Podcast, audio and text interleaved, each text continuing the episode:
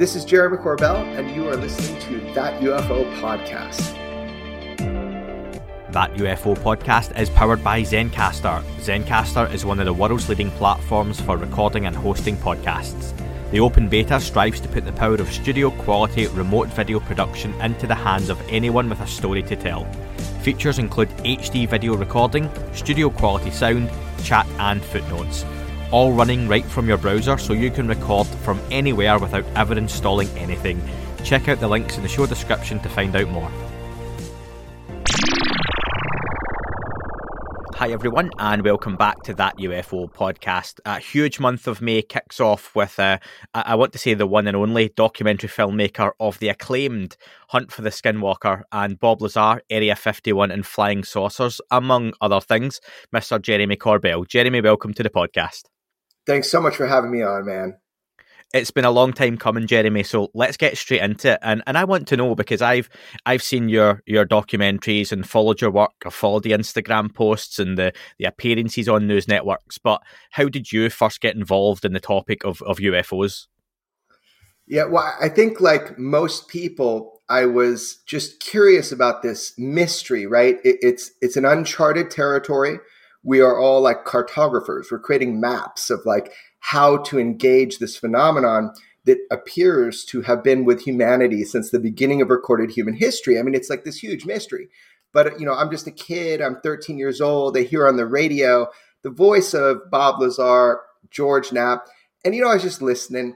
But really, it was that it was that moment that that Bob Lazar described the propulsion systems of these craft, like how he said that they work through gravity amplification. And, and, the thing that really flipped my script was every type of propulsion that we have, from rockets to roller skates, you push something out the back and you go forward. But he described a gravity well. So he described this idea of like if you put a a bowling ball on a mattress and you push your fist down on the mattress and the bowling ball falls to your fist you know that this idea that these craft that they fall into time and space they fall into place. I mean it, it was so odd. And i i like everybody else i wanted to know is this guy legit? Is he telling the truth? So that's what initially as i like to say weaponized my curiosity where, where i was like okay I, I want to find out. But look i'm 13 years old. This is just something i heard on the radio. I never thought for a second that i would get any closer to the truth and, you know, life has it that it's a curvy road, man. So so that's what sparked my interest. But really I was a mixed martial athlete. That that's all I did my whole life. That's all I thought I would ever do my whole life. And but you know, life had other plans for me. And uh, you know, the the short of the story is, you know, my camera became my passport. It's like I realized when I, I got a little 5D camera that did video for my wedding and it was like this thing that I, I could point at people, and all of a sudden they would tell me stuff they didn't tell their families, you know? So that was kind of the the initial genesis of me getting uh, active in the field, seeking answers. Was I just started pointing cameras at people, and uh, with that said, you know, I I waited. I think George Knapp ghosted me for like two years. You know, I kept emailing, but respectfully kept emailing, yeah. calling, I don't know how long an answer you want, but one day his producer called me.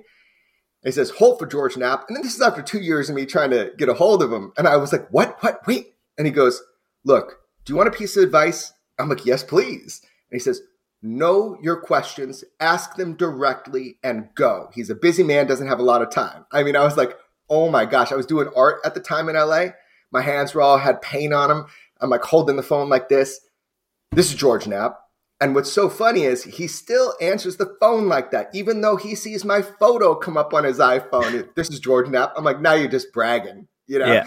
So that's how I got started in it. And, you know, luckily, uh, George has been a great mentor to me, as people know. And, and uh, I've been able to look at these things and meet these people directly. Obviously, I've been able to establish great sources from within the military and outside of the military so I guess the moral of this uh, long story is if I can do it, if I can contribute to the UFO knowledge, to, to writing this map, right, of what we understand now and, and where we're going, like literally anybody can do it. I, I will attest to that. In, two years to the day, almost of the podcast being released, like speaking to yourself, George, Lou Elizondo, a, a lot of great names in ufology and UFOs. It's been fantastic, and you, you've carved out quite a name for yourself in a relatively short space of time as well. But what's helped you do that, like you say, was you're you're getting your foot in the door with George Knapp. How did you develop that relationship? So you've bugged him for two years. He's finally got on the phone with you what do you do to keep that relationship going that you've got to the place you are now? Yeah, well, so I had to make a lot of inroads to the point where my call was worthy of a response, you know, so I didn't wait, I didn't ask for permission.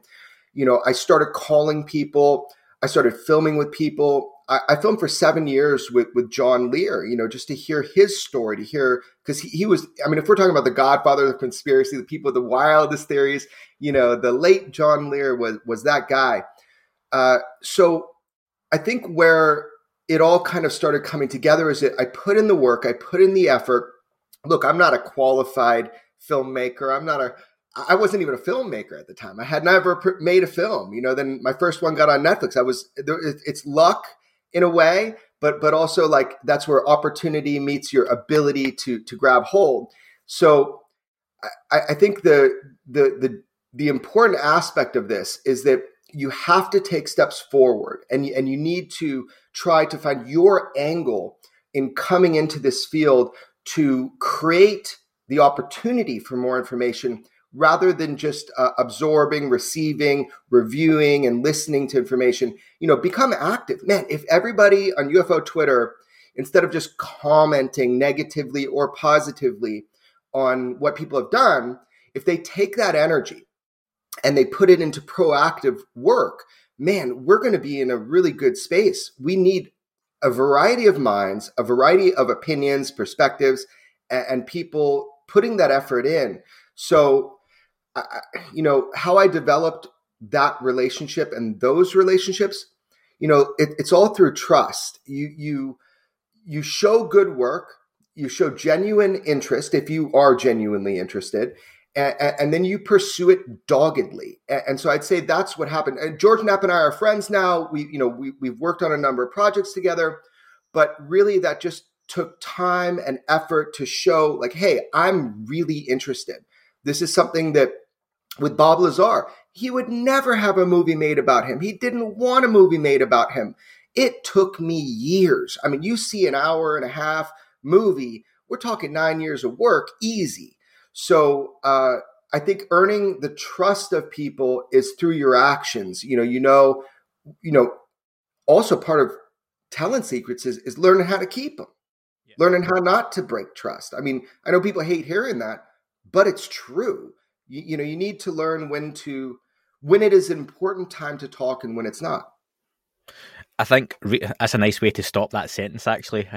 um, I think recently we've associated yourself with George because you've been almost partners in crime over the last year or two in terms of releases and podcasts and, and information coming out. But before that, you've been heavily associated with the aforementioned Bob Lazar. Do you remember the first time you spoke to Bob Lazar and what that was like? Oh, I, I sure do. Yeah, yeah. That's, I mean, imagine so, you know, you're a kid and you heard this and you're interested, but all you want to know is, is he telling the truth? Because that means everything. Is is is Bob Lazar a liar is he an honest guy? You know, in in, in the totality of his life, there's a lot of clues to this. I, I do remember the first time that I met Bob Lazar, and it was a really kind of happenstance meeting, although I put myself in that position where that happenstance meeting would would occur. And what I was doing was I was filming with John Lear, and out of the blue, you know, Lazar called him and basically said, "I'm going to come over and say hi to my buddy John." And out of respect, because I had been filming with John for years, I put away all my cameras. You know, I was like, "That's inappropriate." But the world had only heard, besides George Knapp and and the, the news reports he did and the small amounts, it was like you couldn't get a lot out of Bob. He just didn't want anything to do with it. You know, he he does not seek the limelight, never has. You know, he was kind of the the Bigfoot of ufologies. Hard to film, hard to record. But I didn't want to pressure somebody because if what he said was true, You know, this is like just digging up all this stuff in his past. I mean, he had been berated by the UFO community for so long, by the US government. He had been threatened. Whether you believe it or not, it's it's true. Everybody involved. I've spoken with everybody involved, whether I put them on record or not. And uh, he comes in, and it was like he, he was talking with John, and there was just this moment, and I was like, "Hey, man, look." As a fan of like hearing your account, I, I haven't decided if I think it's true or not true, but but I but I'm interested in the truth. The world could use like three more minutes of you talking. Is it possible that you let me bring in my cameras, push record, and just give everybody a few more minutes directly from you? Because otherwise, the world's going to twist it. They already have. It, that's obvious, right? Mm. Just trying to assassinate your character, saying all these weird things about you that aren't true. And he said yes. And so that was the first piece that I put out, which is that few minutes of Bob Lazar just telling you from his perspective, his account, what he experienced. And then it took many years after that. I, I always let him know I was here. If he wanted to tell his story from his words, clear up the record, and let people hear it from him directly and not just through a game of telephone.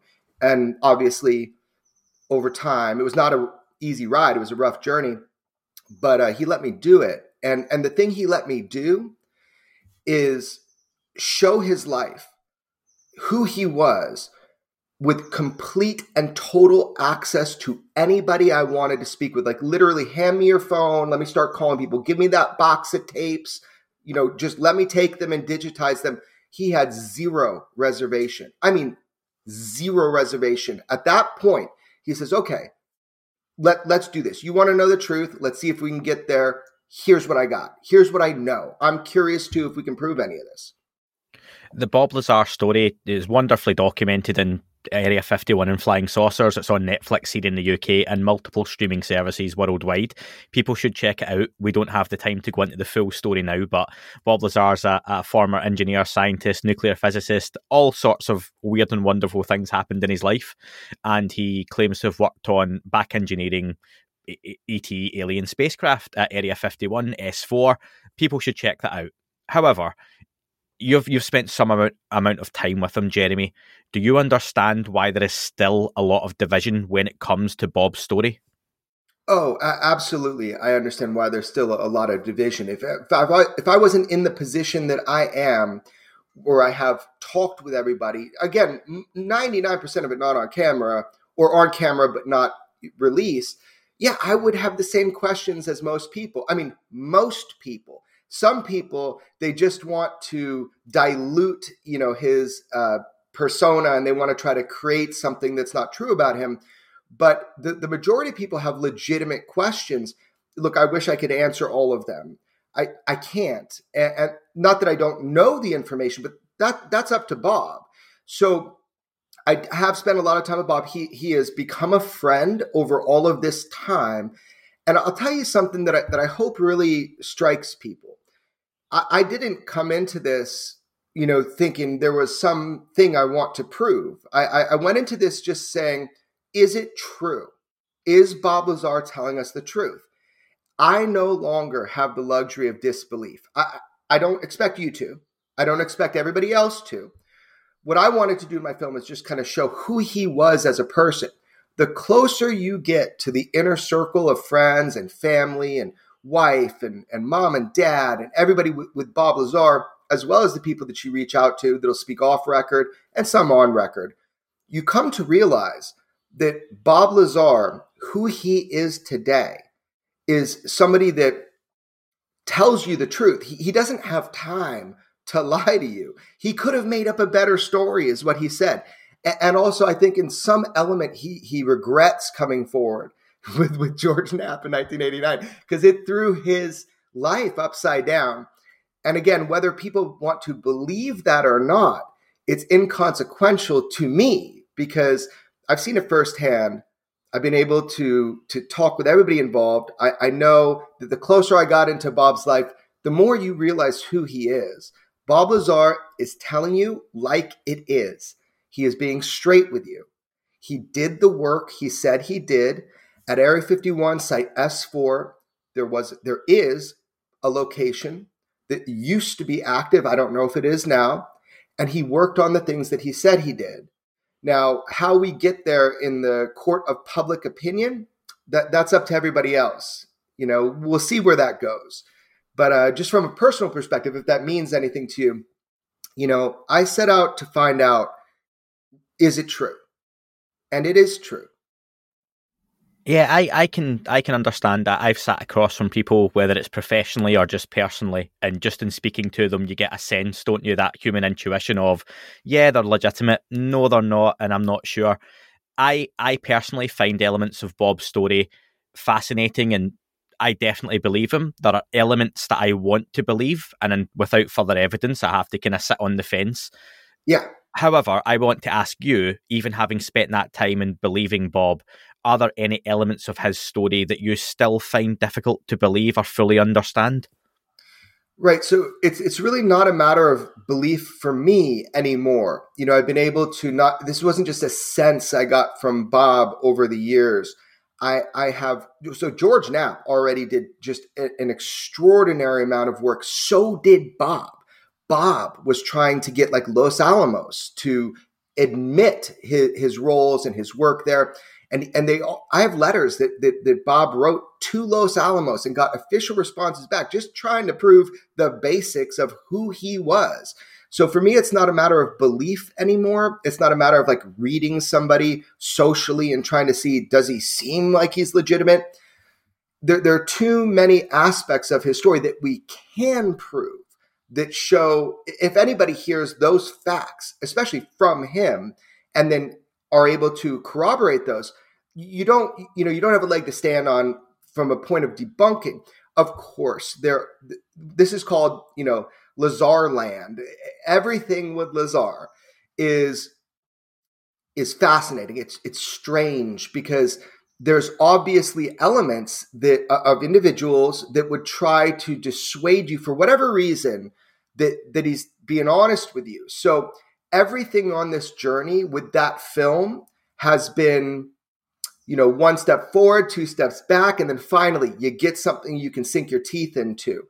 And look i think this is always going to be a debate. I think until there's this moment that absolutely vindicates him this is always going to be a, a debate which is kind of exciting. I learn new things every day about about bob from him and also from the public.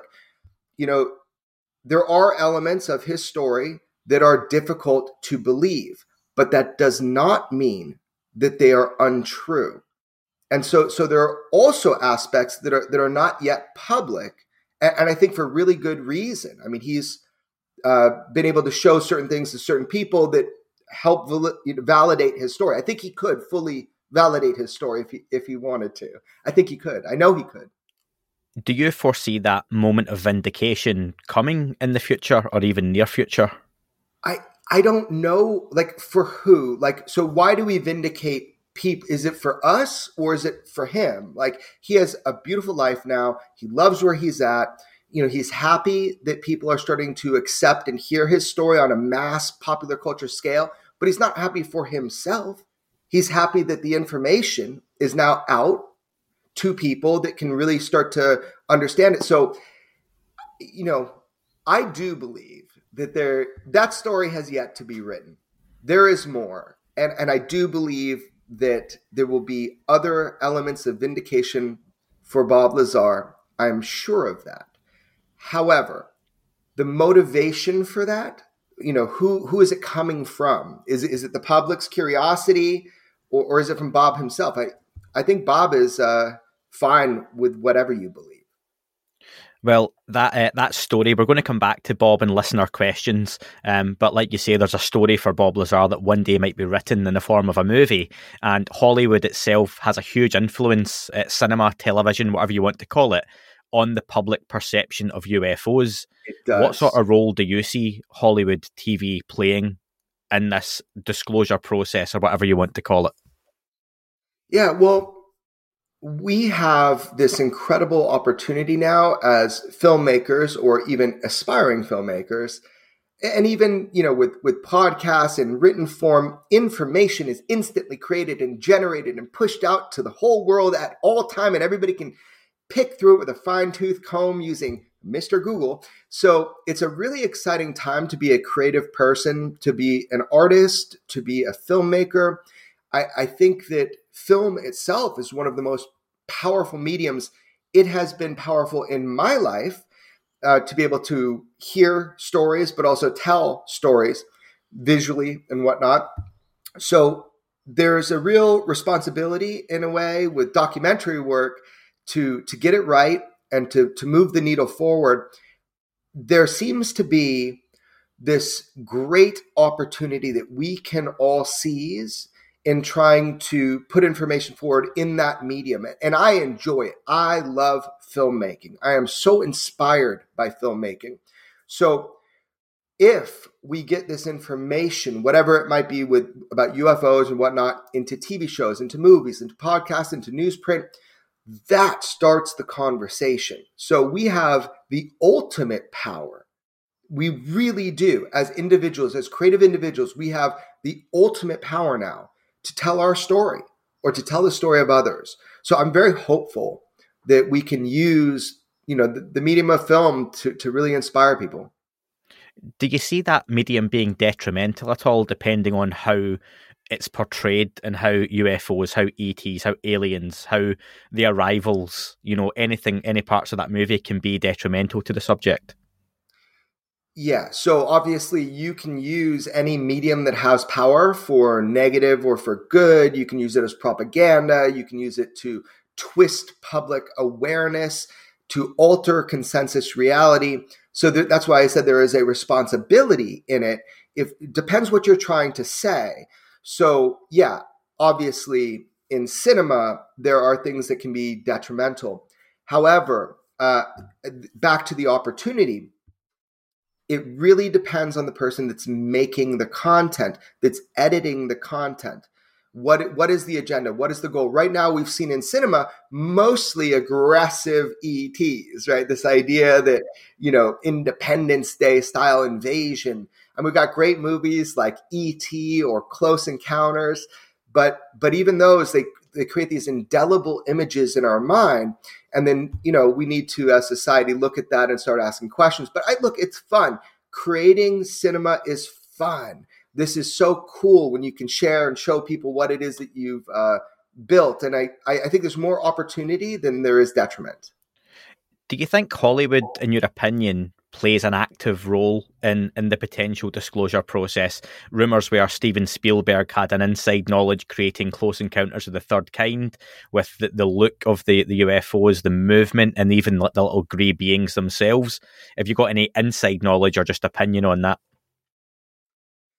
Yeah, well, well, clearly there is um, consulting that is done with certain filmmakers and the films that they're creating. So I, I happen to know personally that liaisons from the United States Navy worked directly with uh, James Cameron on a number of his movies. I actually know some of the people that were involved in um, kind of influence, not influencing, but educating and bringing in elements into these films. Like very famously, and this is something that Twitter gets all they get all wrong, but uh, this idea that in Close Encounters there was this hand scanner that Lazar used. It's the exact same hand scanner. This is uh, it was an actual product that was used mostly at Area 52, but widespread on the Nellis Air Force Base at the time. And it was brought into that movie when in like this flash second to show. I, you know, look, the the people say, "Oh, that's where Bob saw it. He must have saw it in that movie." You know, nobody recognized what was going on in that movie till way later when I released my film. But there's way more to it. The revelation of that was that this hand scanner was indeed, and now we know and has been proved that it was in use at the Nellis Air Force Base at the time Bob Lazar said it wasn't just something that was picked out of a movie. This is something that was actually used on base in very top secret programs. And I've spoken to a number of people that had to use it and also a number of people that never saw it because they weren't in those programs. So that's an example of this seeding of information that is goes into movies, you know, and this is something that you will see in big budget productions where they do have consultants, intelligence consultants from our military and armed services. So, yeah, I think there's like Easter eggs everywhere when it comes to film and UFOs. I asked Luis Elizondo what his favourite UFO movie was, you know, given what he knows. And he said at the time he'd only just recently seen it, but he thought Close Encounters of the Third Kind was was pretty accurate in terms of certain things that he saw within that film. Have you got an opinion on, given who the people you've spoken to, the sources you have, any movie you've seen where you've went, hmm, that's that's pretty close to the bone? Oh, I know for sure The Abyss is a movie that was uh, highly informed by the actual information that we have about uh, the UFO phenomenon. I just watched that again uh, in, the la- in the last few months. Uh, anything particular that stands out for you within that movie? Well, I, I think generally speaking, that there are or there is a lot of UFO activity that comes in and out of our oceans. This is something that is true. And so there, there's an element to that film that is edging upon a reality that's super important, which is that if these are transmedium vehicles, you know, descending from above our uh, atmosphere down into our atmosphere, and then as transmedium vehicles going down into the water, this is something that is widely known by those who are involved in UAP and UFO projects for the United States military that craft do descend and ascend uh, from the water uh, in numerous places. Okay. Curious on that one, why do you think these objects, with the leaning recently being that there's potentially a lot of activity in the water. Catalina Islands is one of those locations a lot of people speak of. Yes. But these objects are also tracked going into the atmosphere and above and going into space. Why do you think, do you have an opinion, these objects seem to be in space, then the air, then underwater? Right. So we're kind of moving to a much larger location, which is, what, you know, where do these craft come from? Have they been here this whole time? Are they terrestrial, but in some way, some sort of breakaway civilization of technology that we have somehow lost? Have they been here with us all along? Are they interdimensional? Are they intratemporal? Are they extraterrestrial? I mean, it's like there's so many, I, I don't know the answer. maybe all of them are correct. I don't know the answers to that. Uh, however, this idea of how they are descending. Let's say with the Tic Tac UFO case from 80,000 feet down to sea level without a sonic boom, like that, right? How is that happening? The movement of the Tic Tac, how is that happening? All of that is related to this. The craft themselves, when they have been analyzed, they do typically have some sort of seating arrangement. They, they have they, they are occupied often and so this is something that makes you think, okay, people are sitting in there and they're traveling. They're also designed with the propulsion systems where they could be interstellar. So what does that even mean if you have gravity wave amplifiers, right? So what that means is they can travel large distances. So all of this kind of adds up to the idea they may be coming from somewhere else and that we can see that by the, the actual design of the craft uh, with that said, we don't really know definitively. However, that scan volume of the SPY-1 radar that caught him at 80,000 feet, that's the height of the scan volume. I happen to know that there are other visual reconnaissance systems that were picking up these tic tac UFOs for about nine days, and that these other systems, higher fidelity, were able to capture them not descending from 80,000 feet, but ascending or descending from above. So it makes you wonder where are they coming from, right? Yeah. I believe some of the rumours are that there are some systems up and down the coast that track missiles potentially coming in and out the atmosphere that, that may correct. have picked up some of those objects coming in. That is definitively correct. Um, on on those events, you talk about the Nimitz, the Princeton, the you leaked, not leaked, but you provided us footage that was given to you uh, anonymously from the Omaha, the Russell, which was pretty convincing. So there's a few questions I've got for you on those. First off, you did say on Coast to Coast on the 27th of March that more footage was coming out. When can we expect more footage to be made available? Okay, so let let's talk about that footage for, for a moment. So I obtained and released right from from information that was given to me footage that I validated. I made sure that that I looked at the information. I checked it with multiple sources. I went deep to make sure this is credible information. Again, it was then confirmed by our Pentagon in an unusual move. Remember, it was like three of my four videos they confirmed, and all of a sudden on the last one they didn't. There's a reason for that, right? But uh, to your original question, which I, I hear all the time, like, it, do you have more footage and are you going to release it? I've already said I have a lot more footage that I've just started releasing, and that yes, I am going to. Now, some people get upset. What is the delay?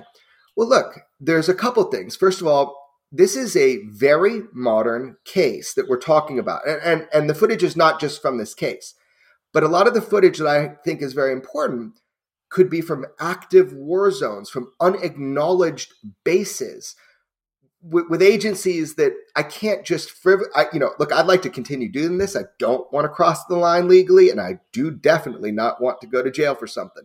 So th- this is something that I need to be sure that I can release these responsibly to the public.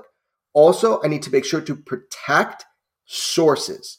That is a number one. Even if a source doesn't protect themselves, a lot of the people that I speak with are still active. The majority of people I speak with are still active.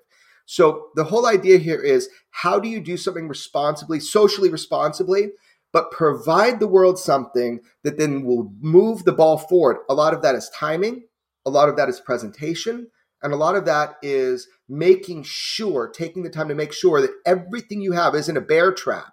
You know, that somebody's not trying to give you something so that you'll end up, uh, you know, putting out false information later as a way to, to, to alter your, you know, the perception of people of how you vet information.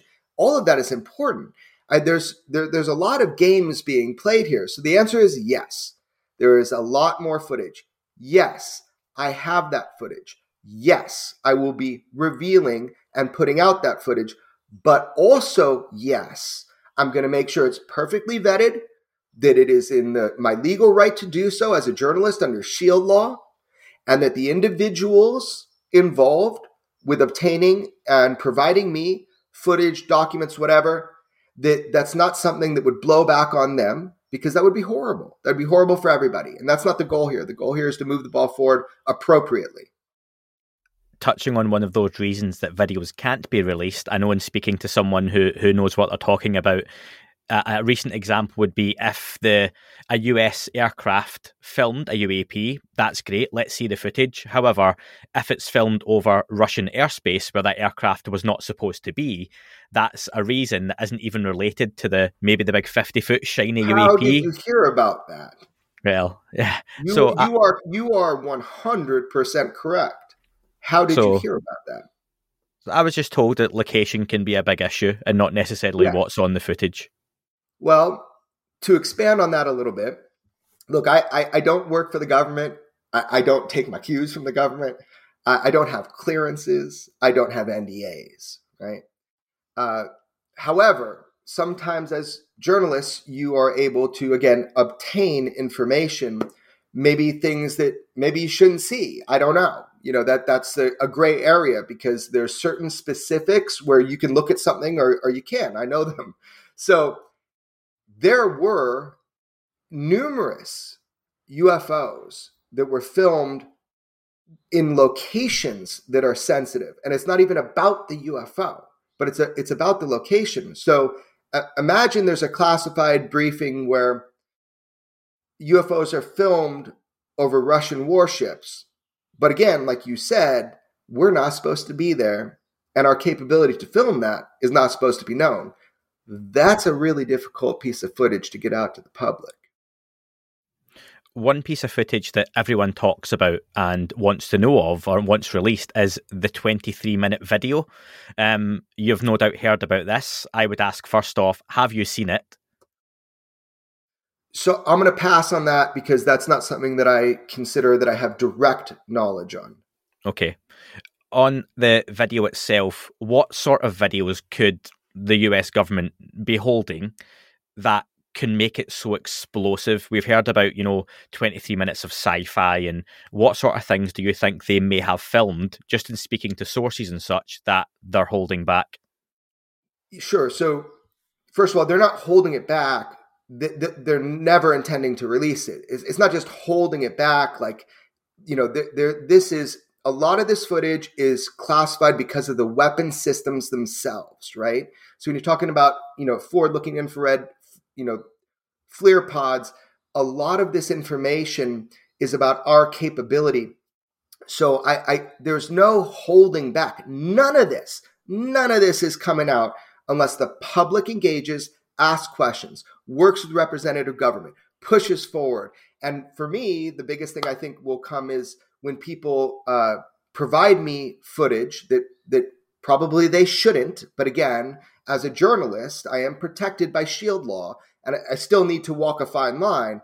But there is, and this is not just from sources, there is high fidelity imagery of UFOs that can and probably will be put out to the public in some way in the future.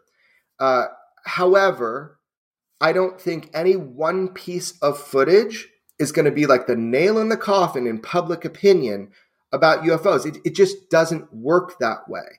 Not one photo, not one video is going to convince everybody of the totality of what it is human beings have been experiencing. So this idea that proof for the world is going to come in the form of a video or a photo it's it, it just it just does not work that way. I, I don't see it working that way. But to your point there is high fidelity imagery from our we have incredible reconnaissance systems not even just the ones that are on board ships but we have space based reconnaissance systems. Like the geospatial uh, intelligence agency, that is an incredible agency that does pick up things all the time, and they have incredible optics. So I think the most important thing we can get is corroborative video evidence that ties directly in to direct witness testimony. Now, I'll remind you, one of the things that George Knapp and I did was provide the world something they had not had before, that they had always been belly aching for, that I, as a fan of the UFO topic, I was excited to see this, which is like you have a huge UFO event in 2019, right? Over a hundred UAP were swarming our Navy warships. Not all of them were the same in look and style, but it was a coordinated effort, a sort of a display, some would say, of power but what you have there from what we released is not only forward looking infrared FLIR footage, right? You also have IR. So that's like the green video of the triangle from angle of observation, actually pyramid. And we also have deck footage and radar. So this is now corroborative video evidence from a known event that got the attention of our Senate, got the attention of our Congress, got the attention of the head of the Navy and the head of Homeland Security and Department of Defense, Pentagon. Everybody was buzzing about this, right? All of this footage is corroborative video evidence. As an example, the last piece of footage that I put out was from the deck of the USS Omaha, and it was just like video footage in inky darkness, but of lights so the reason why this footage is powerful is because when you see it with all the others, you can't just say these are anomalies or glitches that are in the camera systems or in the radar systems. You now have illuminated objects. So when you try to pick things apart to the point of absurdity, you're going to miss the point. The point is to look at a, again, corroborative video evidence that will link with eyewitness testimony. But again, a lot of those people are still on active deployment. So that's something that, you know, maybe it'll take some time, but we build the case over time. That is the most powerful evidence is when everything comes together and you've got a lot of data. The the UFO community cries out for that data because we we hear about you know one source isn't ideal whether it's a picture a video uh, a testimony you need more to it. And here you come along and you release this information. And we have multiple data points. We have the snoopy teams recording through the um the, the scope. I'm going to ask you to talk about that absurdity. One why was this not an event of advanced drones buzzing the US Navy? And two, I'll ask you to comment on why was the image of the pyramid not just an aircraft that the bokeh, as we now know that word, has become infamous, um, was just making it look like a triangle? Okay, so you know, let's take our time with this and and let's kind of break it down a little bit. Uh, you did say something at the beginning of your question, which I thought was uh, important to address. What was the original words you said? In regards to the UFO community crying out for data and having more than one source? It was right after that. I was riffing that one off the top of my head. Oh, so. okay, okay, okay. Sorry about that. Yeah, that, that one wasn't written down. Okay. So gosh, it was important. So I'll, I'll have to I'll have to go back to that. It was, it was, a word you used, and it was really important to delineate that that difference there. But uh, okay, so let let's take this slow. So, what was the first part of your question? Yeah. So, uh, why is this not just an event where advanced adversarial drones right. buzz the U.S. Navy? Okay, right. So, this idea that these were just conventional drones or even just advanced drones, you know, from what? From from our own navy or from another country from or, China. oh, okay. Oh my lord. So that is one of the greatest ridiculous things I've ever heard. And you also just want to know about the mental gymnastics of the uh, debunkers and the crazy absurdity that they come up with, including the bokeh effect, which is absolutely yes. ridiculous. Okay. So why these weren't drones. I mean, there's there's a hundred plus reasons, but the, the main thing here is we have our Navy. First of all, I, I've talked with numerous people on board these ships that had direct visual uh, on these craft, but, but also the people that wrote the reports and designated the word drone, plus people that were in charge of fighting these ships. They're like the top dogs on the ships. The, everybody across the board. This was a highly unusual event series. Everybody was kind of scrambling, trying to figure out how do we deal with this because the, the, the triangle of defense or of kinetic action, as they say, to, to take kinetic action or defensive action, it wasn't met. Intent, opportunity, capability. Those are the, the three points. And with these unknowns, it's difficult to, to really discern what level of defense should be taken. This is right off the coast of, of the United States in the Pacific Ocean, not far from some of our greatest military bases, you know, San Diego, whatnot. So this event series was even uh, admitted to by the head of the Navy, saying we, we still don't know where these were from. But I want to I want to backtrack a little bit the information that I put out, I did put out two slides that were part of a classified briefing, but were themselves not classified. And that's really important. I'm not putting out classified information, although it was contained within a, a classified briefing. What I put out was not classified. So if you read those slides, like one of the things says triangular by angle of observation, but understand this is part, I'll say, of a presentation that was classified. Now, if journalists were be able to see this presentation and to read associated documentation or whatever, these craft over the USS Russell were described as pyramid in shape. In fact, there was a whole section trying to figure out what is ours, what craft might have that signature that is ours definitively. Anybody that has access to classified uh, servers who can find the, these presentations, I'll say, it is absolutely clear to them that not only were these pyramid in shape, this is how it was described, but additionally, everything we have in the United States military arsenal was ruled out. There was an extensive investigation done into what we have And specifically, one of the sensitivities is the area, the area where this is filmed. A lot of that information will never come out because there are sensitive installations all around this area. So these are not ours. Okay, that's first of all about the drone thing. If they, if they were our drones and we're doing, then then none of this would have happened. None of this. And, and if somebody saw a black project, they would have been debriefed. They would have been signed NDAs, and, and that would have been the end of it. You never would have heard about it. Additionally, where did they come from? Like, who launched 100 plus drones on 10 plus of our Navy warships? Who did that? Where did they launch from? What are the capabilities? How, how long's the battery life with those bright lights? And then where they, did they descend back to? All of this was intensely investigated. They cannot figure this out. So the idea that China would come in with some version of a DJI drone or, or even something more, you know, powerful, it's absolutely 100% absurd. It is absurd to the point of, I don't know what's a word greater than absurd, ridiculous. So additionally, the, the flight characteristics and the, the kind of illumination of these things so I doubt people have, but if you've talked with any direct eyewitnesses like I have, right? No rotors, no props, no sound.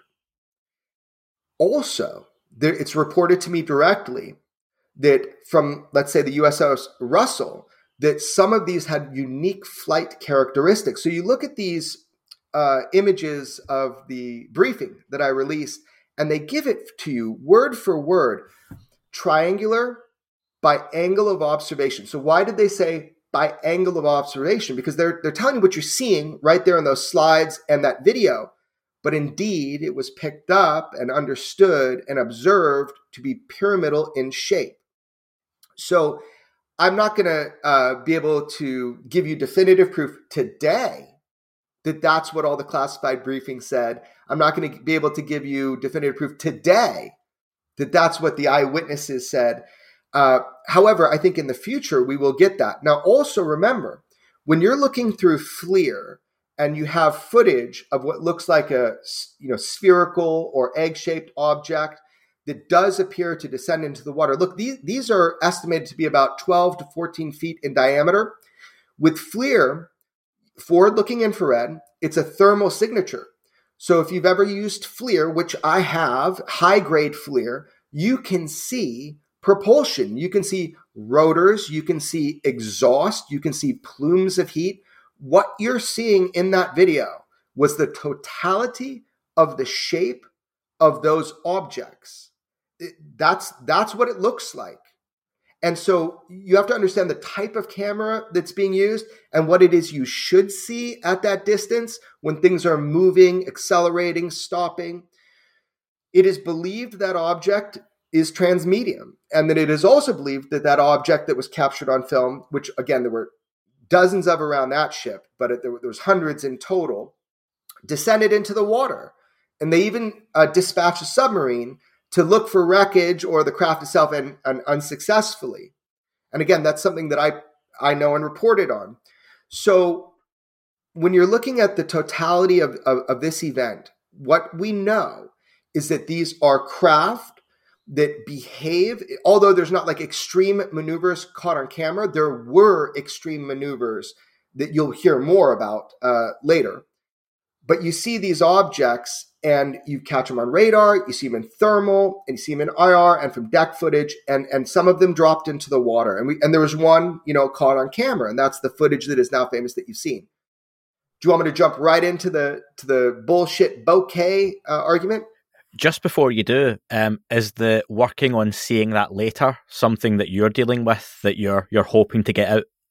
Oh yeah i'm working my ass off to make sure that, that more information comes out. Yeah that more footage will be revealed. Yeah I'm, that's that's a big focus of my life. I mean again i do have a day job you know i do this is ufos is not my entire life but it is uh, a lot of what i focus on.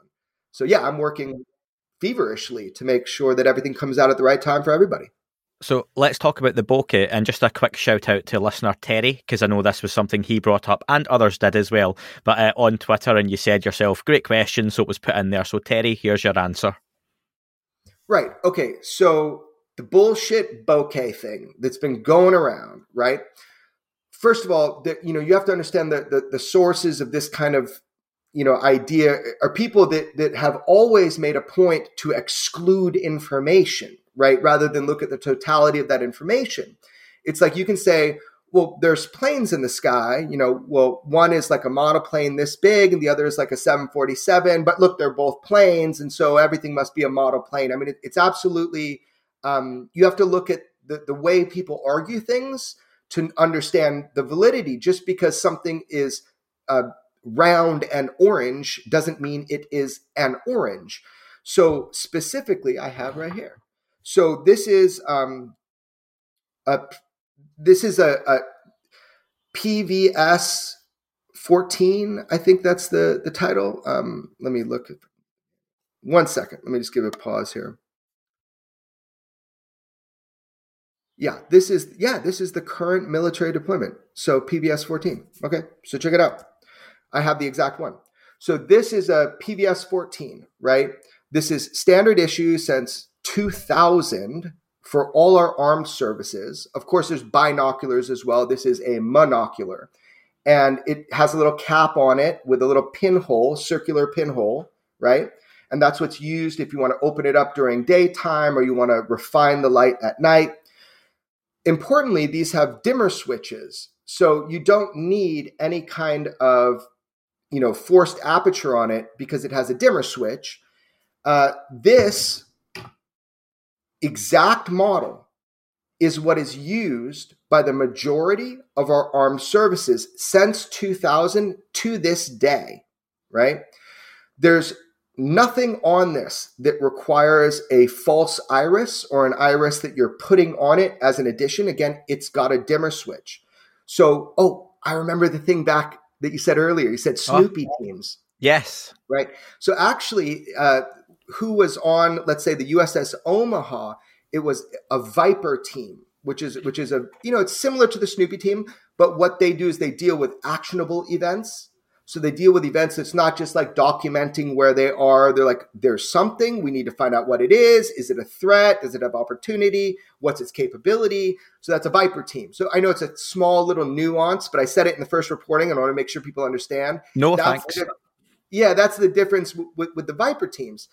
Now, when it comes to what was filmed on the USS Russell, there's obviously a, a camera being used and filming through a night vision. So it's filming through a PVS 14 uh, monocular. It, it, could have been PVS 15 binocular, but it, it's the same thing, and I'm uh, highly confident that it was the monocular. Okay. But when you have this and, and, you and you point it up to the sky, there is no person that would ever um, you you can't even these come with the actual aperture here, like the little light, you know, dimmer right there, but also a, a, a dimmer on the side. They check them out when they come out onto deck and they're going to be documenting something. So they have to go like register, check it out, bring it up onto deck. So when they're filming through this, they're filming through the monocular, you have what you're seeing is just exactly what's being shown through that monocular. There, there's no uh, there's no false i call it a false aperture there's no additional aperture to it. it. it's completely unneeded you can go online and try to find like a really cheap version that would not be given to the viper team would not be given to snoopy teams this is the model that is used by our armed services. So with that said the idea that you can create a look of a bokeh by like taking tape and putting it all over your lens of, of course you can you can do that if you want to. That's not what happened.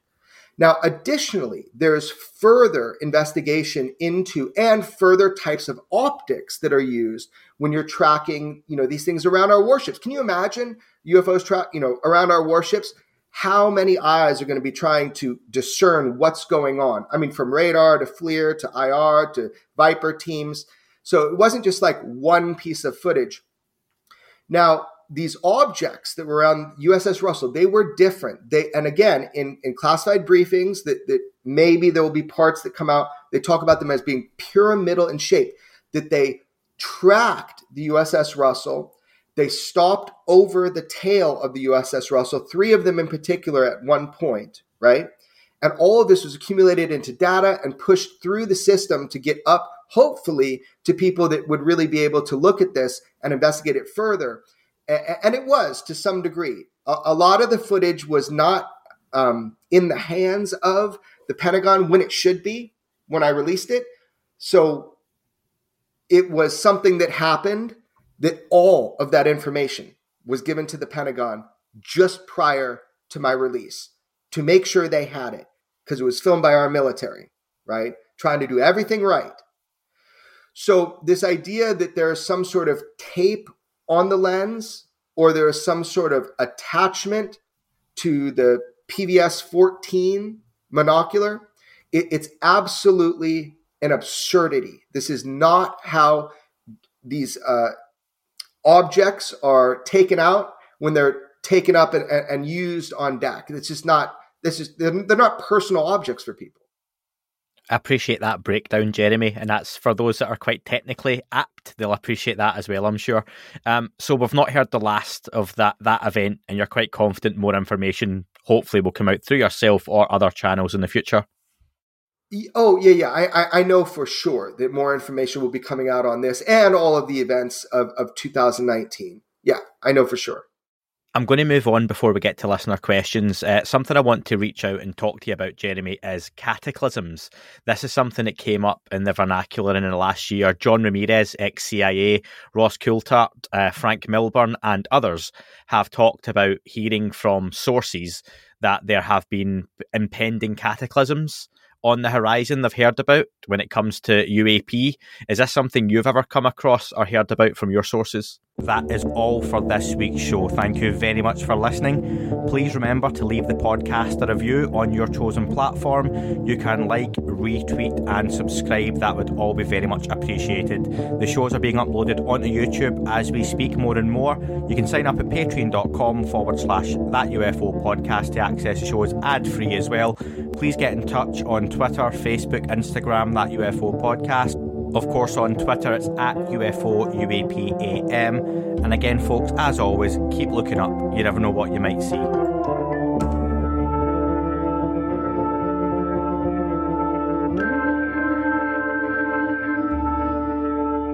It wasn't a tic tac and not quite a saucer, more like a hubcap designed by Chaucer, quite steampunk, like Alice was playing bass for the Parliament of Folk. The little fucker hovered right outside of my window, and when I shoved out the screen, he made it an issue. I don't think he expected me to see his ass, but I'd had some champagne and smoked a little grass.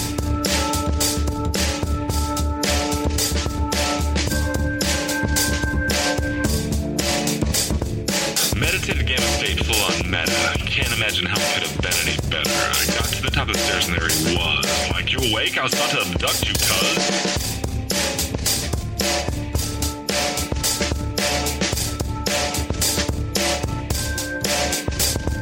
Back and nearly kissed myself, and I climbed out the window after the elf, and I woke up in my bed, and there was something on my head, and everything was weird, and everything was red. And I called out to my boys. They thought this was noise. They thought it was a dream. They thought it was my toys. They thought it was my problems, and they think I should seek therapy, and I don't know what to do because it doesn't really scare me.